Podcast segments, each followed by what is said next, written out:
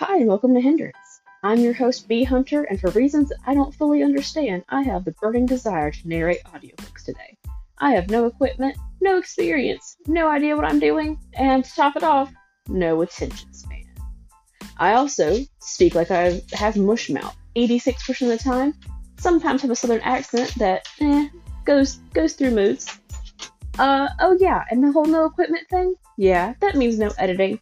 You'll be hearing these books the way I read them and the way my brain works through them, and you'll hear dogs barking, garbage trucks, all the things. You'll just you'll just be hearing.